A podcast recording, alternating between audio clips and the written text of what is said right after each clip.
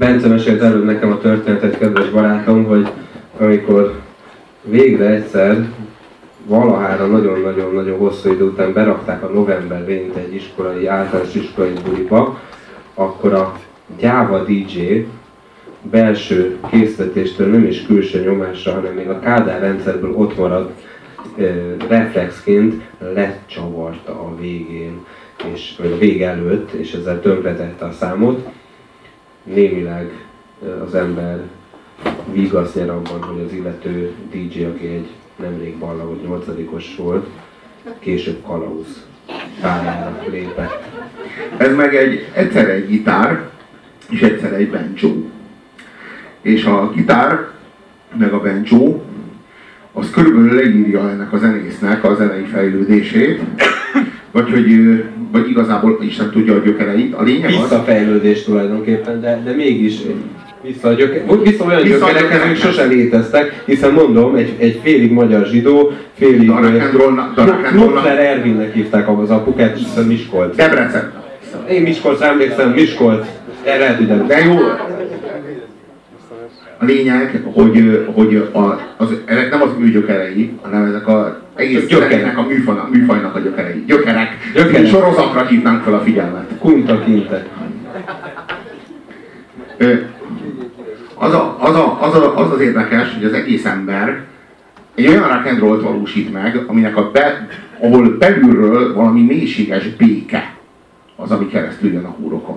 És ez valami egész más, mint ami a rock and roll addig volt. A rock and roll addig egy mélységes tű volt, egy mélységes frusztráció volt, ami keresztül jött a húrokon. Semmiféle lázadás nincs. És jött Mark Knopfler, és a világrenddel együtt örvény lett az egész rockzene. Nincs pokoljárás. Rögtön mindennel megvalósította a rockzenének minden sajátosságán belül a harmóniát és az egység élményt. De nem véletlenül a barokkot említettem a történelemből, vagy a történelmi műfajokból, mert a barokkban van meg ez egyébként.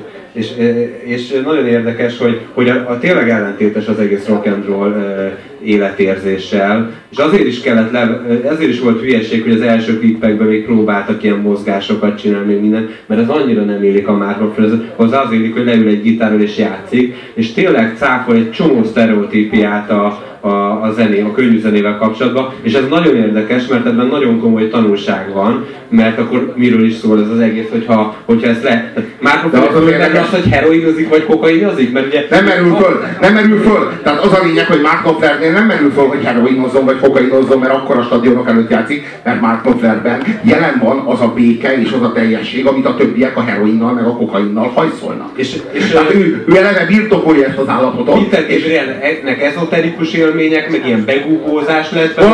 Valami minden művésznek kell, de neki nem. Neki mintha nem kéne. Ő egyszerűen föl sem merül az, hogy mit üt ez az ember. Hanem egyszerűen fölmegy, gitározik, és lesétál a színpadról, és kész. És amikor tánczenét játszik, mint a Walk of Life, a legnagyobb slágerük, nyilván ismeritek a Walk of Life című számot, aki szereti a Dire Straits, nem szereti a Walk of Life című számot, aki szereti az Ahát, az nem szereti a Tékomi című számot. Én szeretem az Ahát nagyon, és szeretem a Tékomit is. Én nagyon szeretem az Ahát, és én nem szeretem a Tékomit, mert... Hát nem csoda, de én a Tékomit, tehát...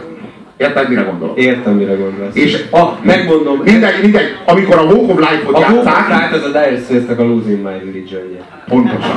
És aki szereti az R.E.M-et, az nem szereti a Losing My Religion-et. De én szeretem az R.E.M-et, és szeretem a Losing My Religion-et. Nem szereted eléggé az R.E.M-et. Én a Danubius rádiót... Nem szereted eléggé az R.E.M-et ahhoz, hogy még mindig szerethesd a Losing My Religion-et. Jó, az Orange Crash-t jobban szeretem. Nem csoda.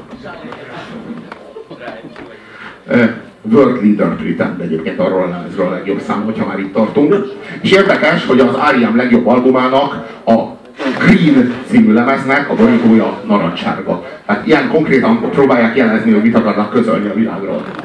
De félretéve, a Dire Straits-ben az a különleges, hogy az egész előadás, az egész produkció, az hiába tánczene, hiába játsza a Walk of Life-ot.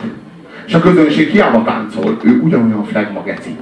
Hát, hogy ő nem fog vele táncolni, tehát ezt felejtsd el.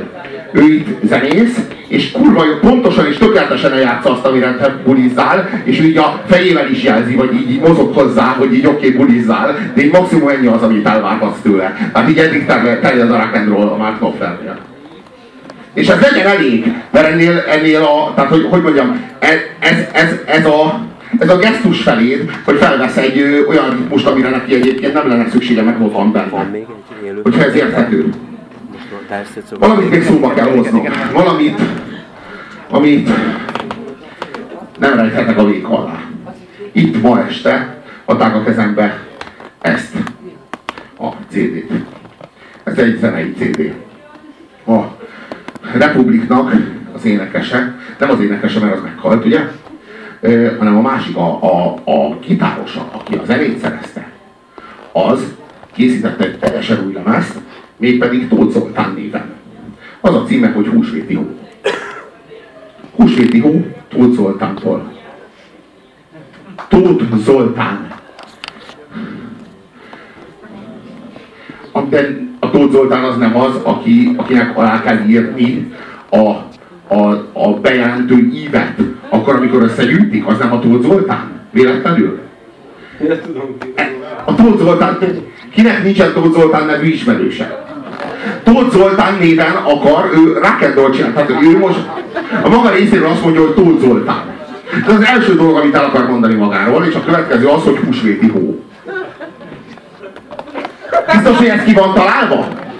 Biztos, hogy ez a projekt ki van találva? Most azt kérdezek, így jössz pénteken Tóth Zoltánra? Előtte nagyon bebaszunk. Utána kezdődhet a Tóth Zoltán. Múltkor Tóth Zoltánon teljesen kész voltunk. Te is Tóth Zoltán, emlékszel? Te is Tóth Zoltános vagy? Te Tóth Zoltános vagy, vagy Kovács Zsai is? Volt egy ilyen zenekar, a Kovács János. De tényleg csodálatos. Tényleg csodálatos. Az a lemegfordás karát. Tóth Zoltán. Ezzel a projekttel sok sikert kívánunk, én ezt nem tudom komolyan venni. Tehát így valaki úgy jelentkezik, ahogy Tóth Zoltán, akkor így kezd újra. Tehát így nem vagyok, tehát így ahhoz be kell jelentkezni, hogy berakjam a CD lejátszóba, nem? Rakjuk be. Vagy hogy egyszerűen csak... Egyszerűen csak berakjuk, az úgy az alap. Még ilyen borítónak, meg a címnál, eleve a csávó, aki megszólít, így nem kell tudni a semmit. Mondja az, hogy Tóth Zoltán, hello, Tóth Zoltán vagyok. Szeretném, ha meghallgatnád a lemezemet, és már is. Van egy olyan szám az albumon, hogy Atlantis könnyé. Én a Húsvéti Hónak a fia. Tehát, hogy szültem a szarta, azt döntsétek el ti majd, hogy megveszitek a lemezt. Na, akkor azzal zárnánk ezt a Dire Straits és Tóth Zoltán blokkot, hogy a Robi nagyon ragaszkodott egy számhoz, vagyis nem is egészen számhoz, ami tök jól mutatja a Mark Knopflernek a dalokhoz való viszonyát, hogy van egy unalomig játszott első slágerük, ami nem az unalomig játszott, hanem így a legnagyobb atomvillanás volt a rock'n'rollnak az egész, ez volt a Sultans of Swing. Igen, és ezt egy idő után a Mark Knopfler elkezdte a koncerteken egy kicsit másként játszani. Tovább játszani, tehát igen, mert ugye említette, hogy lekeveri, mint a kalauz. De a koncerteken nem kellett. A koncerteken nem kellett, hanem még 6 perccel tovább játszotta. És azért a 6 percért, azért hódolat a rock'n'roll istenségnek legyen az akárki is, amit most hallani fogok. Tehát egy Drága Jó Zoltán. Csak a Húsvéti Hó.